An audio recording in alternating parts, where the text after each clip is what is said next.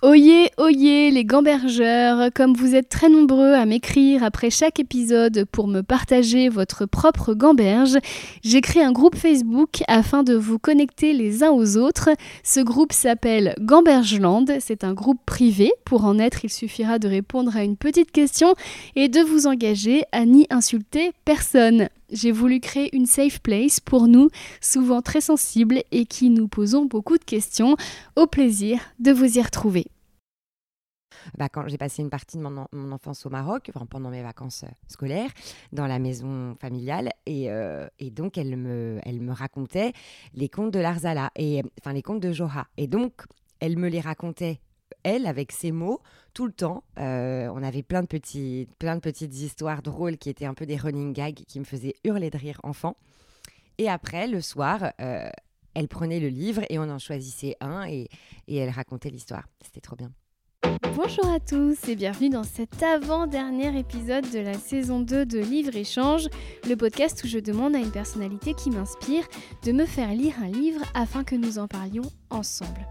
Cette semaine, nous évoquons la transmission orale et le bon sens populaire avec l'humoriste, autrice et comédienne Laura Domange, celle que vous entendez toutes les semaines sur France Inter et qui se trouve être une de mes meilleures amies, a choisi de nous parler des contes de Larzala que lui racontait sa grand-mère.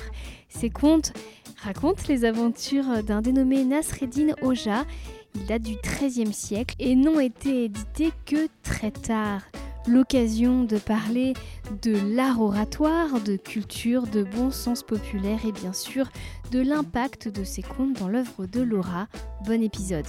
Bonjour Laura Demange. Bonjour Christine Bérou. C'est trop dommage que je dois commencer à bonjour. J'ai dû couper ce que tu venais de dire avant. Moi, c'était hyper drôle Ah sur bon mes poils de chat. Moi oui, j'ai- dit parce qu'elle a plein de poils de chat sur son micro, j'ai dit tant que c'est pas des poils de chat. Oh, a là là. Et c'était le sujet de ta chronique, euh, la chronique qu'on a tournée hier euh, dans Piquante émission. Nous sommes chroniqueuses toutes les deux. Et toi, tu es également euh, chroniqueuse sur France Inter, Mhm. dans la bande originale. Et tu as un spectacle Oui. à la nouvelle scène qui. À la nouvelle scène et peut-être que d'ici à ce que le podcast sorte, il sera à la Scala Oh, tu Mhm. commences quand à la Scala? À partir de janvier. Donc, non, parce que le podcast sort dans deux semaines. Yes. À la nouvelle scène puis à la Scala, Et donc, ce spectacle qui a, qui a trouvé son public, euh, qui, qui s'appelle. euh, une nuit avec. Et donc, tu parles d'insomnie. Ah oui, je développe. Ouais, c'est un spectacle. De... C'est, le prétexte, c'est une nuit d'insomnie. En fait, je me suis rendu compte quand je faisais des insomnies que mes insomnies étaient construites comme des passages de stand-up. tu sais, où je trouve que quand tu fais une insomnie, tu te poses des questions et il y a une espèce de la nuit, je trouve, désinhibe beaucoup. Et donc moi, je vais très très loin dans mes dans mes raisonnements, dans mon absurde et dans mes angoisses qui tournent à l'absurde. Et, c'est un peu finalement le- les mêmes moteurs que je vais chercher quand j'écris des passages de stand-up. Donc j'ai voulu, euh, euh, je, me suis, comment dire, euh, j'adore, je, je vais parler comme Alexandra Pizzagalli qui dit, je me suis autorisé cette coquetterie de, de, de, mettre une petite trame narrative en fait dans le spectacle et donc de la construire au- autour d'une nuit de construire le spectacle autour d'une nuit d'insomnie. Mais après dans le spectacle, je parle comme dans, dans un spectacle de stand-up plus classique de plein de thèmes différents genre l'insomnie, mais, mais aussi euh, les enterrements de vie de jeunes filles, le mariage, l'avortement, tout ça, tout ça quoi. La politique, un petit peu. La politique, Moi, je suis un très peu. fan de ton sketch sur les politiques qui ne dorment Qui pas. dorment pas. Vraiment génie. Alors, euh, parlons du livre que tu as choisi. Alors, euh, il n'y a pas de titre vraiment. C'est euh, alors c'est des contes populaires euh, qui viennent du, du Maghreb. Ouais, c'est ça. En fait, euh, bah, moi, je- je- donc, quand tu m'as proposé euh, de participer à ton podcast, déjà, j'étais contente. et en plus, et en, plus bah, en fait, en, en toute honnêteté, bah, toi qui connais très bien ma vie, tu, tu sais que en fait, ça fait pas longtemps que j'assume de dire que je ne lis pas, que je lis plus que peu. alors que tu lis plus, je te le dis, que la plupart des gens. C'est vrai? Bah ouais. C'est drôle. Bah, je pense que j'ai été élevée dans un, dans, une, dans un milieu et dans un standing qui fait que euh, moi, j'ai l'impression de, de très peu lire. Et puis en plus, on me prête un peu une, euh, un caractère un peu littéraire. D'ailleurs, j'ai fait elle et tout ça, mais en vrai, c'est vraiment que de l'esbrouf. Euh, et j'ai- vraiment une capacité d'attention à- trop, très, très trop minable pour, euh, pour rester concentrée assez longtemps. Donc, j'ai trouvé ça euh, plus honnête. J'aurais pu te dire, euh, tiens, on va faire l'insoutenable légèreté de l'aide de Kundera. parce que j'ai adoré, et surtout pourquoi j'ai adoré, parce que ça fait partie de l'un des seuls livres que j'ai lu en entier, mais, mais en fait ça aurait été mytho. Alors que là, voilà, je me suis dit, on va partir sur un truc qui est réel. C'est le pourquoi j'ai choisi ce livre, c'est parce que c'est mon premier contact en fait avec la littérature. Si on peut appeler ça de la littérature, je ne sais pas, parce que les contes c'est un peu c'est de la tradition orale. Donc, euh, qu'est-ce que tu en penses toi? C'est de la littérature? Ah bien sûr. Ouais. je te coupais pas parce que je suis en train de me dire ah ça ça va être super en intro. Puis tu m'as posé une question. Ah, pardon. Euh, bah, bah, oui, puisque euh, c'est une transmission. On s'imagine que ça a été raconté au coin du feu, de génération en génération, puis un jour des gens ont décidé de le mettre sur papier. C'est que la littérature était déjà dans l'air déjà. On l'a attrapé au vol. Exactement. Non, parce que on, fait la distinction entre livre et littérature. Tout livre, tout, tout livre n'est pas de la littérature. On est d'accord. Qu'est-ce que tu appelles de la littérature Justement, c'est ça que je ne connais pas trop trop la, la définition, mais je, je m'adresse à la personne la plus érudite de bah, cette pièce. Moi, je pense que c'est la littérature, c'est une cohérence narrative et la transmission d'un message. Je pense mmh. qu'on retrouve les deux. Euh, alors déjà, on n'est même pas d'accord sur le nom du gars, parce que moi je l'appelle. Moi j'ai une édition qui s'appelle Sagesse et malice de Nasreddin Le Fou qui était sage chez Albert Michel. Et toi tu as un trésor, un livre doudou. C'est mon livre doudou, c'était le livre euh, vraiment l'original que ma grand-mère me, lisait.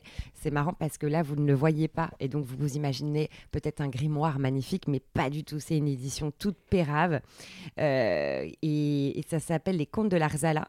Et moi le personnage principal, donc le héros, s'appelle Joha dans, voilà, dans ma culture. Mais je sais qu'elle s'appelle aussi Nasreddin.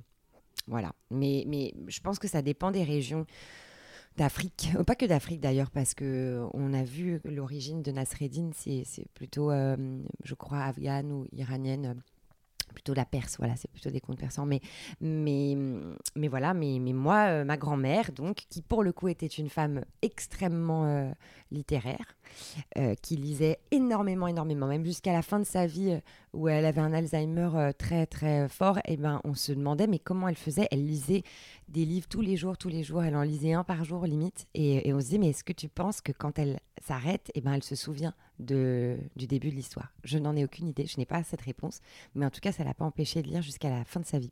Et elle lisait tout, elle lisait même, euh, même mes manuels scolaires, tu vois. C'était un, vrai rat de bibliothèque, comme on dit. Et donc, elle me racontait, euh, bah, quand j'ai passé une partie de mon, enfance au Maroc, pendant mes vacances euh, scolaires, dans la maison familiale. Et, et, donc, elle me, elle me racontait les contes de Larzala, et, enfin les contes de Joha. Et donc, elle me les racontait elle, avec ses mots, tout le temps. Euh, on avait plein de, petits, plein de petites histoires drôles qui étaient un peu des running gags qui me faisaient hurler de rire enfant. Et après, le soir, euh, elle prenait le livre et on en choisissait un et, et elle racontait l'histoire. C'était trop bien. Alors, est-ce que tu te rappelles de, du conte qui t'a le plus marqué à cette période-là? Alors, en fait, c'est ça le truc, c'est que ce qui me, ce qui m'a le plus marqué, c'est le fonctionnement de ce personnage. Ce qu'il faut expliquer, c'est que Joha, ou donc Nasreddin, c'est un, c'est un comment on peut le décrire? C'est on dit qu'il est fou mais je sais pas s'il est vraiment fou. bah, le fou qui était sage moi je trouve ça ouais c'est assez bien dit. parce que c'est un marginal qui a une pensée euh, qui, est, qui est assez marrante qui, qui, passe par des qui est un peu inattendue on va dire qui passe par des petits détours euh, parfois euh, je sais pas, il, a, à chaque fois, il, fait l'apprentissage de quelque chose dans une des histoires où, il nous apprend quelque chose. Il est malin et en même temps. Euh, bon, comment est-ce qu'on peut le décrire d'autre? Bah, C'est toute la beauté du fou du village. C'est-à-dire, c'est, il est fou, mais on a une affection pour lui parce que, mine de rien, il apporte euh, de la poésie et quelquefois. Mm. Il y, a des, y en a qui sont plus profonds que d'autres. Des fois, on a l'impression que c'est même pas la même personne. C'est vrai, c'est vrai. Des fois, il est extrêmement naïf et des fois, il est extrêmement rusé. Parfois, il n'est pas très gentil hein, aussi. Ah, tu l'as vu ça sur les comptes Oui, avec les animaux, avec les femmes. Après, tu dis c'est culturel aussi. Enfin, c'est l'époque, quoi. Ouais, c'est l'époque, ouais. C'est parce que les premiers comptes, alors j'ai même pas regardé euh, quand est-ce qu'on l'avait vu arriver. Euh, ah bah alors je peux te dire parce que ce joueur. Attends, je on, va, on, va, on va se le dire plus tard. Tu le mettras dans le podcast, tu le remonteras dans le podcast. Et alors, ouais, alors du coup, ça me fait du montage, alors je vais, je vais meubler en même temps. non, mais c'est rigolo cette édition que tu as parce que vraiment, tu sens le livre qui a vécu, qui doit avoir. Euh, ça me fait penser vraiment à un, un vieux doudou qui n'a de la valeur que pour toi, mais il est corné, il est taché, il y a, un il y a une carte postale à l'intérieur, il est jauni. C'est clair. Et en fait, quand tu me l'as présenté, c'était comme si tu me présentais la chose la plus précieuse que tu possèdes. c'est vrai, c'est vraiment, c'est vraiment ça. En plus, j'ai plein de, bah, comme tu vois, ma bibliothèque est extrêmement fournie. C'est vrai. Euh, Et tu as lu la plupart de ces livres tout en me disant que tu ne lis pas. Non, mais c'est vrai. non, j'ai pas lu la. Bah, plupart quand même, parce que c'est souvent qu'on discute et que tu me sors des références littéraires quand même. Ah bon? Ouais, j'ai l'impression que tu, tu es dur avec toi-même. Oh la classe. Ouais, bah, et là, et en plus dans cette bibliothèque, j'ai des éditions un peu stylées, un peu anciennes et tout, de ma grand-mère justement, des trucs un peu chicos. Et, euh, et c'est pourtant celui-là le plus précieux. T'as entièrement raison. C'est drôle. Donc 1200, Nasreddin. Ah oui, donc ça explique que Mm. on- voilà, il n'y a pas eu MeToo, il n'y a pas eu euh, euh, voilà la L214. Et c'est marrant parce que sur, euh, sur Wikipédia, il dit c'est un personnage mythique de la culture musulmane. Et c'est drôle parce que bah, moi, j'ai pas cette perception-là, n'étant pas musulmane. C'est- je pense que c'est un personnage mythique de la culture aussi maghrébine tout court, en fait, puisque ma grand-mère n'était pas musulmane, mais elle, elle, bah, elle, a été élevée avec ses contes aussi et qu'elle qu'elle m'a transmis. Et donc, euh, origine plutôt turque, ottoman et persan. Et, ouais, et Mm. persan, ouais. Voilà. D'accord. Et euh, alors justement pour euh, juste clore sur les éditions, ce qui est très rigolo, c'est que ta maman a voulu te faire plaisir en t'offrant une autre édition. Ouais. Et alors celle-là, elle te plaît pas du tout. qui est magnifique en plus. Enfin, tu vois, qui est une vieille édition aussi. Et elle est illustrée. Ouais, enfin, c'est très joli. elle est très très belle. Et non, non, elle me plaît pas parce que c'est beaucoup trop rédigé en fait. Euh, chaque histoire, euh, bah déjà, regarde, ce- celle-ci commence par en ce temps-là. Oui. C'est trop rédigé. Trop rédigé. Euh, L'autre, euh, elle- celle que je préfère, l'édition, il y a vraiment le, sentiment de cette tradition orale. Et, euh, et ces contes-là, avant que ma grand-mère tombe sur ce livre et trouve ce livre, parce qu'elle a eu du mal à le trouver en plus, eh bien, elle les racontait en fait avec ses mots. Et après, quand elle en a eu, quand elle a compris qu'elle avait plus, elle en avait plus assez en stock parce que je les connaissais par cœur ces histoires, elle a essayé de trouver un, ouvrage et donc elle, elle avait acheté ça, les contes de Larzala. Mais, euh, mais là, c'est vraiment, tu, tu vois, dans les contes de Larzala, c'est vraiment une, une fille euh, qui, euh, qui a mis sur papier des contes qu'on lui racontait. Donc, c'est, on a vraiment cette sensation de tradition orale et c'est moins rédigé. Alors moi, pour info, la première fois que j'ai entendu parler de Nasreddin, c'était en voyage euh, au, au Maroc et le Ouais. guide nous racontait des Nasreddin. C'est vrai? Ouais, c'est fou, hein Ah, Et donc on est encore dans la tradition orale finalement, Ouais. puisque qu'est-ce qu'un guide si ce n'est qu'un bah, saltimbanque, un, Bah, bien il y a sûr. quelque chose de cet ordre-là. Avec quelqu'un qui, qui transmet en fait à l'oral C'est ça. un patrimoine, une histoire. Et bah, moi, je me souviens surtout, donc, euh, quand j'étais petite, du fonctionnement de Joha, de Joha, en fait. C'était euh, ça qui me faisait rire. C'était, bah, là, c'est visuel comme, comme, comme histoire, donc euh, on- elle va pas passer auprès du podcast, peut-être, mais je vais essayer de la décrire. Elle m'expliquait, ma grand-mère, que Joha, pour se gratter l'oreille droite, il prenait sa main gauche et il passait au-dessus de sa tête et avec sa main gauche, il se grattait l'oreille droite. Et ça me faisait hurler de rire. Je pense que c'est ça peut-être qui m'a le plus marqué. C'est, c'est peut-être mes premiers contacts avec l'humour en fait. Ah mais euh, c'est tout à fait, mais ça je, je suis contente d'en parler. Et, euh, et en fait, il y a un côté, il se complique la vie, Tout le temps. mais après tout, pourquoi pas? Mhm. Exactement. Et, et après tout, c'est un peu nous les fous. C'est ça que j'aime bien dans le truc. C'est un peu nous les fous de trouver ça fou. Ouais, ouais. Et ce qui est intéressant, c'est que on disait peut-être des fois on a l'impression que c'est pas la même personne parce que, que- parfois il est brillant et d'autres fois il est stupide. Mm. En revanche, c'est un truc où vraiment il est, il y a une, il y a une- une- comment dirais-je, une cohérence, c'est qu'il est jamais prosélyte à défendre des idées politiques. Il est jamais, euh, euh, il donne, de, c'est pas un donneur de leçons. Et ça, ça c'est c'est fidèle partout. Oui, c'est vrai. C'est vrai. Et, et, euh, mais par contre, il y a une morale dans les histoires, souvent. Non, je sais pas. Dans oui, ton ah édition. oui, oui, Ouais, ouais. complètement. ouais. Donc même si c'est pas lui qui donne la leçon, la leçon, elle est donnée quand même. C'est ça qui est joli, je trouve. Et quelquefois, alors je te disais on- ouvertement, il y en a des fois, on on comprend pas, ou j'allais dire c'est un peu nul, mais en fait on lit, ah, c'est tout. Oui, je suis d'accord. Il y a des chutes euh, très mal travaillées par moments, c'est ça? Ouais, et on se dit est-ce que c'est un- une erreur de traduction, ou est-ce que c'est une, une logique qui n'a plus cours aujourd'hui? Enfin, Et du coup, ma question c'est est-ce que tu serais choqué que, bon, de toute évidence, euh, c'est un écrit qui évolue, est-ce que tu serais choqué qu'on en invente des nouvelles aujourd'hui, ou tu penses que ce serait euh, Ah, c'est drôle. Bah, crime de lèse-majesté? Je sais pas si on pourrait inventer avec ce personnage-là. Je sais pas. C'est marrant, c'est intéressant en tout cas. Euh, mais ah, c'est une bonne, c'est vraiment une bonne question. Bah, j'ai l'impression que c'est un, c'est un raisonnement qui est tellement euh, euh, même dans son bon sens, en fait, on en est tellement éloigné dans nos sociétés que je sais même pas comment on ferait pour faire un truc moderne, quoi, tu vois. Même je vois ce, bah, là sur la couverture, par exemple, je pense que tu l'as lu ce, conte-là.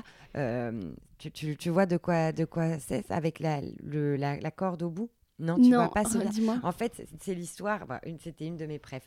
En fait, euh, une fois, sa, sa mère euh, lui euh, lui demande d'aller cher- chercher, je sais pas quoi, euh, à la ville, et puis de ramener une aiguille. Et sauf que donc il, est, il, il a perdu l'aiguille.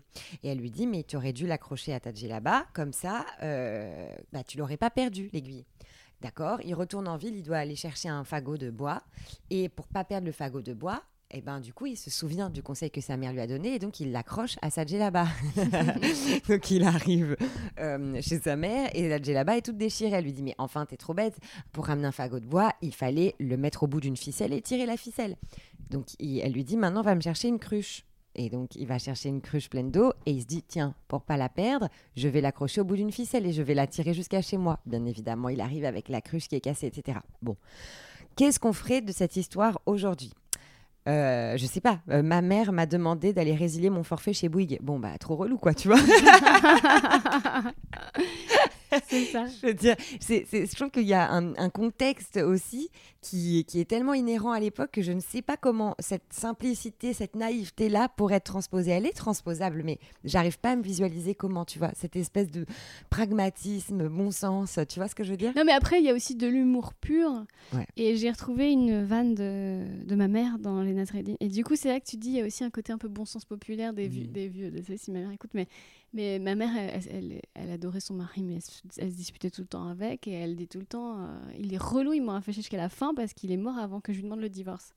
et en fait, c'est une- aussi une, une femme de Nasreddin. Et ma mère ne connaît pas du tout Johan Nasreddin. Et elle en est devenue à la même logique. drôle. Il y a un côté aussi, et ça on le retrouve aussi, c'est euh, dédramatiser aussi le grave, Ouais. euh, le deuil, Oui. euh, le... C'est hyper joli.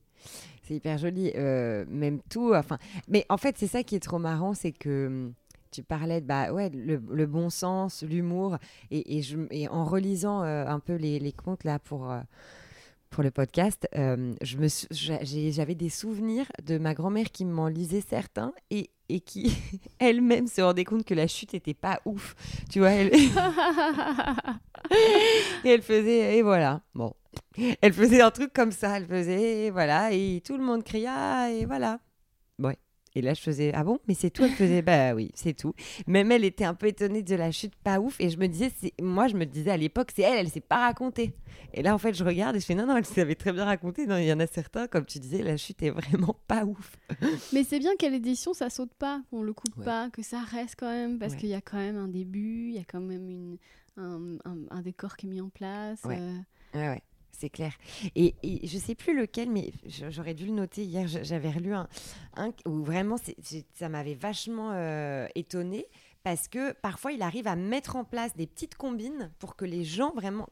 Ça, ça, ça, c'est pour rebondir aussi sur le, le fait de pointer les absurdités. Parfois il met en place des combines vraiment où c'est une démonstration d'une absurdité. Tu t'en souviens de ça ou pas? Oui, notamment quand il emmène plusieurs fois son fils au marché, pour lui montrer que les gens auront toujours une opinion quoi qu'on fasse. Ouais, c'est joli ça. Ouais, ouais, très. Ouais. Elle était très connue celle-là. Ouais. Parce qu'en fait, ouais.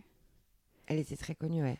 Et alors, donc, dans, dans celui-là, dans ce livre que j'ai là, donc il y a d'autres contes euh, pas, où il n'y a pas que Jorah en héros, mais c'est un peu, c'est la même culture, c'est la même tradition. Et il y a des contes extrêmement violents et extrêmement durs, euh, je trouve, mais mais qui ont l'air d'être, euh, tu vois, d'avoir une happy end, mais une happy end d'un contexte qui est quand même super violent. Je pense notamment à, un des contes où tu as, un mec euh, qui a pas d'argent et qui, euh, qui a sept filles et il rêve de manger des beignets. Et un jour, il sent une odeur de beignets, il rêve de manger des beignets. Il dit à sa femme, tiens, il économise suffisamment d'argent pour avoir des beignets. Il dit à sa femme, tiens, demain, tu feras des beignets. Et il lui dit, mais t'en donnes pas à nos filles, sinon j'en aurai plus pour moi. Le- sauf qu'une des petites filles euh, se, fait réveiller par l'odeur de beignet et donc elle dit euh, Maman, euh, s'il te plaît, est-ce que je peux avoir un petit beignet? Elle dit D'accord, tu prends ce petit beignet, mais tu, tu le dis pas. Et elle réveille sa, son autre sœur, elle dit Viens, mais il y a maman qui fait des beignets. Et donc elle fait Maman, s'il te plaît, je peux avoir un petit beignet? Elle lui donne un petit beignet, elle dit D'accord, mais tu le dis pas à ton autre sœur, etc. etc. Mhm. Et bien évidemment, le mec se lève, et il a plus de beignet. Mhm. Ok? Furieux, il décide de les abandonner dans la forêt. Et il les abandonne dans la forêt. Elle se retrouve bon, donc sans, sans, sans rien. Là, elle voit au loin une esclave. Je sais pas si tu as ça, toi, dans ton édition. Non. Alors, moi, dans mon édition, c'est un truc de malade. Alors, Mais sont- d'où l'intérêt d'avoir une vieille édition qui est pas passée par. euh, Ah ouais, par le wokisme. Ouais, c'est ça. La par la cancel. Ouais. Et, euh, et elle voit qu'elle est aveugle. Et donc, euh, et qu'elle est en train de, de je sais pas, de, de moudre du grain. Donc, elle vole du grain, puisqu'elle est aveugle, elle voit pas qu'elles ont volé. Et le soir, euh, sa, sa maîtresse euh, dit euh, Mais, mais t'as rien foutu ou quoi? Parce qu'il reste pas de grain. Elle dit Mais si j'ai bossé comme une dingue, elle la bat parce qu'elle la croit pas, elle pense qu'elle a rien foutu. Mhm. Et donc, la- l'esclave aveugle, le lendemain, voit l'une des. Surprend une des. aveugle voit? Ouais. surprend, ok. sans euh, une des, des filles qui allait revoler quelque chose. Elle dit C'est toi qui m'a qui m'a qui m'a volé mon truc et tout. Je, tu vas voir, je vais te, je vais te corriger parce qu'il n'y a pas de raison, il faut que je me venge de, des coups que j'ai subis hier. Et la fille dit non, je vous en supplie, je vous en supplie, je serai votre esclave. Demandez-moi ce que vous voulez. Même c'est moi qui pourrai travailler pour vous. Comme ça, euh, voilà, vous aurez plus à vous fatiguer et tout. Et d'ailleurs, laissez-moi commencer par vous laver les cheveux avec euh, cette eau qui est en train de bouillir. Et elle dit bon, ok. Et là, qu'est-ce qu'elle fait? Elle lui renverse la marmite d'eau brûlante sur tout le corps. Donc elle la tue. Trop D'accord. sympa. Ouais. Elle la tue, ciao, elle la laisse dans un coin. Le soir, elle va chez la maîtresse, elle bute la maîtresse. Et euh, elle est ramène. toujours sur l'histoire de Beignet là? C'est un truc de ouf ou pas? Ah, Ouais, toujours sur l'histoire de beignet. Tout ça pour une histoire de beignet. Et après, euh, elle, elle bute donc la maîtresse et elle ramène toutes ses sœurs et elles vivent dans cette baraque de la maîtresse avec plein de vivres, etc. Trop kiffant. Et puis elles se disent que quand même un- leur père euh, manque. Et puis un jour, eh ben, il y, a- il y a une des sœurs qui retourne à l'endroit. euh, Enfin, tous les jours, il y a une des sœurs qui retourne à l'endroit où euh, elle s'était fait abandonner. Et un jour, le père qui, ça y est, maintenant qu'il a plus cette fille à charge, il s'est un peu refait financièrement, ça va mieux et tout. Il se dit, ah, quand même, je regrette mes filles. Et donc, il retourne effectivement sur les lieux du, du crime, là où il les avait Mhm. abandonnées.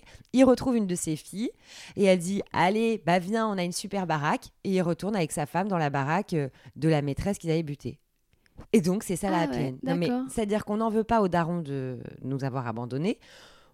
On s'en fout d'avoir tué deux meufs. Mais Ouais. c'est, tu vois ce que je veux dire dans le côté et tout ça est écrit en une page. C'est-à-dire que Ah ouais. tout va très très vite. Il y a absolument pas. Je ne comprends même pas où se trouve du coup la leçon, où est la morale, où est. Il y a juste de la, je sais pas, un espèce d'instinct primaire, primitif de faut manger, faut dormir et peu importe ce par quoi on passe. Ouais, et moi j'y retrouve aussi un- une philosophie du livre, c'est que tu fais un truc et indirectement tu as un avantage. Ça c'est souvent aussi. Vrai. Il fait une connerie et en fait, heureusement que la connerie est arrivée parce que ça lui a permis de... Ouais. Bah après, je note quand même que là on est en- au XIIIe siècle. Euh, Ouais. Nous, pendant ce temps, euh, en, en Europe, on avait Blanche-Neige. euh, non, ouais, si on avait... Attends, on avait quoi?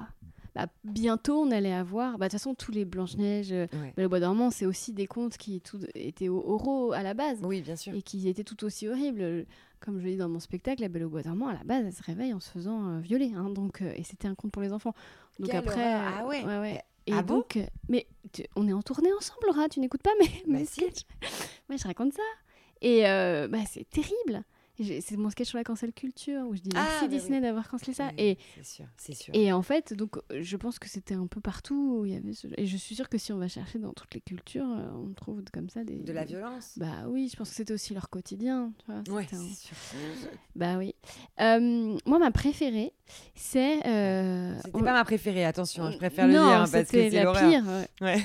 Moi, j'aime bien celle où euh, il se fait voler son âne. Oui. Et il dit, euh, dites au voleur que... Je ferai c'est- comme mon père. Ouais, je ferai comme mon père quand on lui a volé son âne. Et en fait, la légende euh, se bâtit là-dessus. Et après, on- il récupère son âne parce que les, vo- les voleurs ont peur. Et il a fait quoi, ton père? Bah, il était allé en racheter un autre. Et je trouve que là, on est presque dans l'art de la guerre, au final. euh, la manipulation, quoi. Le machiavélisme est quand même assez sophistiqué. Ah ouais, c'est marrant. Alors que, ouais, ouais, c'est vrai, c'est drôle. Mais tu vois, il y a un côté euh, très Chaplin, moi, je trouve, dans ce Mhm. truc-là. Euh, Sinon, je ferais comme. Enfin, je sais pas, il y a un truc. euh, Oui, l'innocence qui oui. finalement euh, fait peur. Ouais. Ouais. Ouais, ouais. La vengeance de l'innocence, ouais. Ouais. Ouais, ouais. C'est vrai. ouais, C'est vrai qu'il a un côté chaplinesque. ouais. Un peu quand même. J'adore, c'est trop drôle. Et, et toi, dans, dans, ta version, elle est racontée en combien de pages cette histoire? Oh, c'est très court, hein, c'est ah. vraiment parce qu'il y en a beaucoup et euh... je sais pas, ouais, deux, trois. Mais euh... et, ouais. et à chaque fois, euh, c'est qu'il y a des noms d'auteurs et tu dis mais ils ont fait quoi les auteurs en fait? Ils ont cherché et puis ils ont adapté ou Bah, je pense qu'ils ont rédigé un petit peu, ouais, et puis ils ont, ouais, et puis c'est sûr qu'ils ils ont dû chercher. Comment, enfin, quel est le, c'est quand même le bordel hein, de réunir, euh, tu vois, des traditions orales. À qui tu, je sais pas, à qui tu, tu t'en réfères? Bah oui, c'est une responsabilité aussi, mine de rien. C'est pour ça que tu parles de wokisme et de cancel culture. Euh, je pense que quand tu tombes sur des textes comme celui que tu m'as raconté, tu as aussi, euh, mine de rien, ouais, une responsabilité. En plus, moi, l'édition que j'ai, clairement, elle est pour les enfants, tu vois, mais c'est celle qui était la plus vendue sur le site de la FNAC, donc bon, ah, où il y a des petites illustrations hyper mignonnes. Ouais. Euh, et du coup, qu'est-ce que tu en penses? Est-ce que ce serait pas euh, rendre justice aussi à Joa que de transmettre cette cruauté et, euh, que tu viens de me, décrire? Est-ce que ça serait pas rendre justice de Ouais, aussi de, bah, de, de, parler de ce côté un peu subversif et, problématique qui peut émaner du récit que tu m'as raconté là avec les.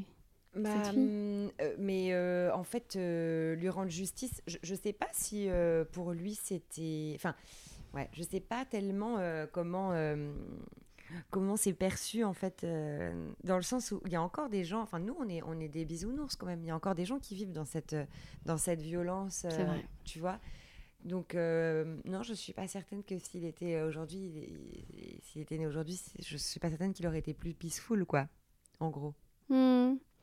Euh, oui, mais ce que je veux dire, c'est que, est-ce que aussi de. Parce qu'aujourd'hui, mettons qu'on raconte ça aux enfants. Nasreddin, c'est euh, l'édition que je tiens entre les mains, euh, avec des ânes qui se font voler, et puis mm. des. Voilà. est-ce que c'est, c'est pas aussi mentir, aussi, de dire que bah, c'était ça Nasreddin, puisque Nasreddin, c'est aussi bah, la loi du talion, c'est aussi. ouais. Tu vois, c'est, une, vrai, de, de, se faire justice soi-même. Ouais, c'est vrai. Ouais. Mais est-ce qu'on en est loin encore de ça? Bah, en, tout cas, moi j'ai l'impression qu'ici, à Paris, dans le 20e arrondissement, on en est quand même assez loin. De se faire justice soi-même? Euh, bah, euh, de, ouais, bah, on en est loin de, ce que tu viens de me raconter, genre de squatter une maison euh, après ah avoir tué deux personnes. Ah J'entends que ce soit possible en Afghanistan depuis que les talibans ont repris le pouvoir, mais ici. Ouais, ouais, bien sûr, bien sûr. Non, non, mais c'est sûr, c'est de toute façon, c'est tout le débat sur la, la cancel. Moi, j'ai l'impression qu'il faut. bah, tu sais, on quand on raconte une histoire à un enfant, c'est intéressant d'en parler avec lui euh, après et de, de resituer un contexte, une époque, de dire bah voilà, ça c'est bien, ça c'est moins bien. Euh, c'est un peu tout le débat qu'il y avait aussi sur les cartons qu'on met avant automne emporte le vent ou des choses comme ça. Moi, de toute façon, je pense que les contes, c'est ça qui est intéressant. C'est aussi dans, dans, le fait de faire parvenir une histoire, quelle qu'elle soit, hein, même si on regarde ceux de Perrault et tout, il faut absolument, euh, il faut absolument discuter. C'est un point de départ pour, euh, pour discuter, pour euh, alimenter un imaginaire aussi. Donc, effectivement, discerner un peu le bah, l'histoire du contexte et puis de, voilà, de la morale qu'il y a en tirer. Mais je sais pas si j'ai répondu à ta question. Ouais, si, mais ce qui est intéressant là, c'est qu'on diabolise beaucoup la cancel culture, mais c'est là qu'on se rend compte aussi que ça a parfois du bon. Je ne me vois pas raconter l'histoire que tu m'as racontée à ma fille. Par contre, je, vois je me vois tout à fait lui raconter euh, le vol de l'âne. Euh, ouais, bah moi je sais pas, mais peut-être parce que j'ai pas d'enfant, mais je me vois très bien euh, raconter cette histoire et dire ah bah dis donc sympa l'histoire, hein. et après démonter ah tout le truc quoi. Parce que, et, ça, j'ai eu ça. Moi, je me souviens quand, quand je, bah, je suis marraine, j'ai la chance d'être marraine deux fois. Et, euh, et quand j'ai gardé euh, les petits, euh, je me souviens, j'avais raconté une histoire à un petit garçon et elle m'avait dit Ma pote, c'est mon histoire préférée, c'est son histoire préférée. Et c'est l'histoire de la, la petite souris. Tu la connais, l'histoire de la petite souris? Laquelle? La petite souris, eh ben, elle est. Alors, ça commence comme ça. La petite souris, elle est vraiment super. Cette petite souris est vraiment très bonne à marier. Elle sait faire de la couture, elle sait faire de la musique. Enfin, que des trucs horribles. Là, déjà, mon féminisme fait. ok. Et puis, du coup, son papa veut lui donner le meilleur mari du monde. Mais il y a le petit souriceau qui aimerait bien la demander en mariage. Et le, le, daron de la petite souris, il fait Mais même pas en rêve. Même pas en rêve. Euh, moi, ma fille, elle mérite mieux. Donc, mhm. il va voir euh, le, soleil, mais euh, le soleil, je sais pas quoi. Enfin, en fait, non, il monte les échelons, tu vois. Au lieu d'avoir, il va avoir d'abord le lion, mais le lion, je sais pas quoi, euh, est détrôné par le soleil parce que il c'est pas le plus fort parce que le soleil l'aveugle, donc du coup il veut la marier au soleil, mais le soleil est lui-même détrôné par les nuages parce que tu vois, etc. Ah, et les etc., nuages par la montagne. Exactement. Et tout ça pour revenir au finalement le plus fort, c'est le petit souriceau. Parce qu'il détruit la montagne. Tu vois ce que je veux dire? Ouais, ouais, c'est ça. Tu vois? En gros, c'est ça. Enfin, c'est, c'est, c'est tac, tac, tac, tac, tac, on monte les échelons, puis après on les baisse, et enfin, on les, les- voilà. Et, euh, et c'est le petit souriceau qui euh, obtient la place du meilleur euh, parti. Et à la fin, donc, ils se marient tous les deux. Et je fais, mais c'est horrible Et ma pote me dit, mais pourquoi C'est trop beau? Je dis, mais parce que on n'a jamais la vie de la petite souris dans l'histoire. Ah. C'est que son père qui choisit le meilleur mari pour elle et elle, on ne sait pas. On ne sait pas si elle a envie de se marier, avec qui elle a envie de se marier. Donc, cette histoire me fait, me fait hurler. Je peux plus la lire à ton enfant. Et elle était morte de rire. Mais du coup, j'ai expliqué à son enfant de Alors, l'histoire est peut-être mignonne, mais quand même, ça serait intéressant de savoir si la petite souris, elle était d'accord ou pas. et donc, euh, je me, suis, je me suis un peu tuée à la tâche à, trouver des contes, euh, enfin, des contes ou des histoires à lire à un peu. euh, un peu safe place, quoi. Pas, pas safe place, mais tu vois ce que je veux dire, pas trop trop problématique. C'est pas facile. Ah non, je te confirme, c'est très difficile. Mm. Et même des fois, ça se cache dans des trucs un peu anodins. Ouais. Genre, ma fille, elle est fan d'un dessin animé sur Netflix, c'est Barbie qui fait l'école des princesses. Et donc, il faut une école des princesses. Elles sont toutes blondes, elles sont toutes minces. Mm. Euh, et à chaque fois, je lui explique, mais c'est pas, c'est pas, c'est pas normal. Non, c'est pas ça. C'est ouais. Et, euh, et ça se cache dans les recoins, des recoins, des recoins, et ça les mine de rien, ça les endoctrine façon assez puissante. Donc, il faut être hyper vigilant. Ouais, c'est clair. Et d'ailleurs, t'as as vu dans Nasreddin, euh, bah justement, là, on- la représentation des femmes, c'est c'est très compliqué. je Ah trouve. oui, c'est problématique. Ouais. Déjà, il en a plusieurs. Ouais, c'est bon, une des femmes de Nasreddin hein, à Ouais. chaque fois. Ça, c'est ça, c'est c'est culturel aussi. Mais par contre, elles sont toujours euh, mesquines, rivales. euh, Il y a vraiment pas un bon fond, ouais, c'est fou, hein. Ouais. Elles sont violentes. Ouais. Elles le jettent dans les escaliers. ouais. Ouais, c'est vrai. Elles sont jalouses. Et Ouais. la sagesse euh, vient pas des femmes. Non, c'est vrai. Et, euh, et elles sont moquées aussi. Ouais. Elles sont rabaissées. Ouais, c'est vrai. Et alors, du coup, euh, pour en revenir à toi, euh, bah, toi, faut, faut te dire quelque chose, c'est que toi, tu as, commencé très tôt le spectacle. Ouais. Euh, déjà, tu m'as raconté que dans cette fameuse maison au Maroc, euh, Ouais. tu faisais des spectacles, spectacles. avec tes cousins. Ouais, clair. T'avais quel âge là? Quand je faisais des spectacles avec mes cousines, je devais avoir 8 ans, mais alors je peux dire, ça filait à la baguette, hein, sévère. Alors là, c'était. Faut savoir qu'entre nous, on t'appelle Monica Geller. Ouais. Euh, parce que moi, je fais beaucoup de spectacles avec Laura, on fait beaucoup d'émissions, etc. Et t'es hyper contrôle fric. Exigeante, c'est pas contrôle fric. moi, j'ai quand même une anecdote avec toi. On avait fait une surprise d'anniversaire à Nicole Ferroni. Et en Malade. fait, on occupait Nicole dans les coulisses pendant qu'on préparait la surprise. On avait dit au public de chanter un extrait de rap que Nicole adore. Forcément, le public, il doit apprendre ça pendant un spectacle. Enfin, c'est ridicule. Il chante le, le, il le, fait rap. très mal. Ça, il devait dire euh, euh, euh, nique tes, mange Euh, tes morts sur la je sais pas quoi, nique ouais. tes morts sur le vieux port. Nique ta mère sur la canebière, mon- euh, nique tes morts sur le vieux port. Et, et, et vraiment, et après, bon anniversaire Nicole. En fait, on devait dire bon anniversaire Nicole, et après, le public devait dire ça. Et là, on- ça fait bon anniversaire Nicole. Et là, je dis non, non, on le refait, on le refait. Alors qu'il y avait déjà le gâteau en place, les confettis, bon anniversaire. Nicole était ravie, elle Nicole avait eu sa surprise, enfin, elle ne s'attendait pas. J'étais furieuse. Et t'as dit cette phrase magnifique, on refait la surprise. Oui. Mais pour qui? Il n'y avait même pas de caméra, Laura. Ah, c'est trop drôle. C'est vrai. Non, non, parce que ça m'a rendu folle. Tout était bien organisé. Ils étaient nuls. On embrasse le public qu'on a eu ce jour-là, qui se reconnaîtra. C'était à Aubagne, je crois. Ouais, c'était à Aubagne. Et alors du coup, donc t'es comme ça depuis tes 8 ans? Ouais, c'est vrai. J'étais euh, j'étais exigeante. Ouais. J'avais, j'avais toujours ce truc-là, j'aimais pas du tout. En plus, tu sais, parfois, quand t'es petit et tout, que tu fais un peu ton numéro, on te demande un peu les trucs sur commande. Mais moi, il fallait quand même qu'il y ait un process, une mise en scène, un costume. Enfin, Robert Hossein, quoi. C'est vrai, il y avait, euh, il y avait déjà ce, ce goût-là. Mais bon, je- je- dans ma famille paternelle, ils étaient assez comme ça aussi. J'avais une cousine qui était, voilà, qui après, maintenant, elle est devenue, elle travaillait dans la mode et tout. Et donc, euh, c'était des énormes prods, quoi. Elle faisait, euh, voilà, si on faisait un petit spectacle à Noël, elle faisait des barbes avec du coton pour les Pères Noël. Enfin, tu vois, il y avait un truc un peu de, Mhm. le goût de la prod. Donc on faisait des, ouais, je faisais des spectacles dans la maison au Maroc. En plus, c'était une maison qui était très spectaculaire. Il y avait des, des escaliers euh, en marbre euh, immenses, donc euh, il y avait de quoi faire des entrées de scène extraordinaires. Ouais. Et alors très vite, tu as intégré le vrai monde du spectacle. La compagnie des sales gosses quand j'avais 10 ans, par hasard. voilà, je voulais prendre des cours de théâtre et en fait au moment où je m'inscrivais, ils passaient des auditions pour la troupe. Et donc, euh, moi, je pensais euh, postuler pour l'école. Et, en fait, euh, et en fait, eux pensaient que je postulais pour la troupe. Et donc, j'ai été prise dans la troupe. Ce qui n'a pas du tout, ce qui n'était pas du tout un scénar envisagé ni par moi, ni par mes parents. Mais bon, vu qu'ils divorçaient, bah, ils avaient, un, ils avaient d'autres chats à fouetter que de m'éduquer. Donc, ça tombait très bien. Et alors, quelle a été, du coup, j'essaie de raccrocher les wagons, mais la place de Joa euh, dans ta vie artistique et même dans ta vie tout court bah, je, pense vraiment que c'est vraiment mes premiers contacts avec euh, l'humour et avec le fait de raconter des histoires, tu vois, parce que finalement le stand-up et tout, j'y suis arrivée plus tard, moi, euh, bien plus tard, même si j'ai commencé la scène jeune, je, me suis mise au, au One Woman Show, je sais pas, vers l'âge de 25, 27 ans, un truc comme ça. Donc c'est assez tard finalement dans mon parcours théâtral qui a commencé quand j'avais 10 ans. Et, et je pense qu'il y avait ce. Bah, comment dire C'est un peu le premier contact avec le fait de. avec les twists, les blagues, les chutes, la pensée euh, un peu de côté, tu vois. Euh, j'imagine que ça a joué ce rôle-là, ouais, très clairement. Et le fait de raconter des histoires, voilà. Et ça, ça on s'en sert tout le temps hein, quand on fait du stand-up.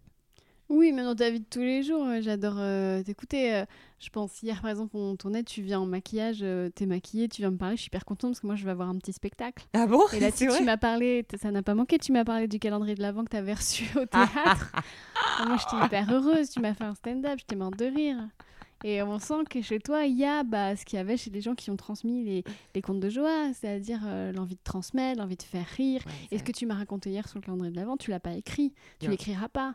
C'était juste un truc que tu es venu me transmettre sur l'instant, mais moi je m'en rappellerai. Ah, c'est drôle. Tu ne sais plus si c'était des sextoys ou des jouets pour hamster. Moi, c'est très drôle. oui, il faut le dire, c'est le calendrier de, pour l'avant, la, calendrier de pardon, le calendrier de l'avant de Marc Dorcel qu'on m'a reçu, qu'on m'a, qu'on m'a, offert. Et sauf que d'habitude, quand on m'offre des trucs, je, donne une, une, adresse euh, chez ma mère, vraiment, pour de vrai. Et, euh, et là, j'ai pas osé, donc je l'ai fait livrer au théâtre. et la directrice du théâtre m'a envoyé une photo en disant petite coquine. Ça m'a mis très mal à l'aise. Et je disais, je disais à Christine, c'est marrant qu'on m'offre ça parce que moi, je parle pas du tout de, de cul dans mon spectacle et même d'ailleurs dans la vie, ça me gêne. Et, euh, et, là, je, disais, à, mon avis, vraiment, il y a des objets, je, sais pas si c'est des, je sais pas, on dirait des jouets pour hamster, quoi, vraiment. je sais pas à quoi ça sert.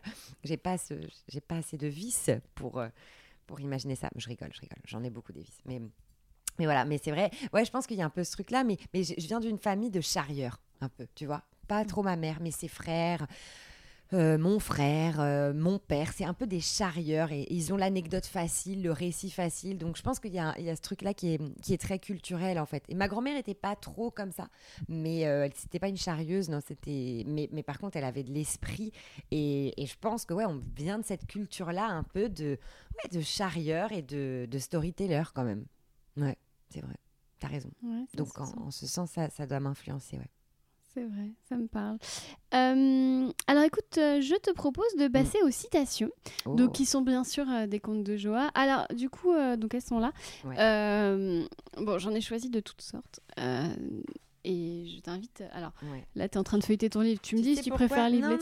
Tu veux en Parce qu'il y en avait, il y en avait une qui m'avait vraiment fait trop rire sur le où je m'attendais pas au twist et donc je voulais te la retrouver eh mais, je me ah, souviens plus. Ah zut. Bon, bah, je ferai un autre épisode de alors. Alors, je, prends une citation Ouais, on va toutes les lire hein, de toute façon. Ah oui, on va toutes les lire. Ouais. L'âme de Nasreddin Hodja euh, s'était encore perdue. Cette fois, il était introuvable. Les jours passaient, le pays en riait. Non, pardon, j'ai dit l'âme ou l'âne Je recommence. Dit... je crois que j'ai dit l'âme. Mais c'était assez rigolo comme lapsus. C'est joli, ouais. L'âne de Nasreddin Hodja s'était encore perdu. Cette fois, il était introuvable. Les jours passaient, le pays en riait. Pour se moquer du pauvre Nasreddin, un plaisantin lui dit Es-tu au courant? Ton âne est caddie à Bostancy.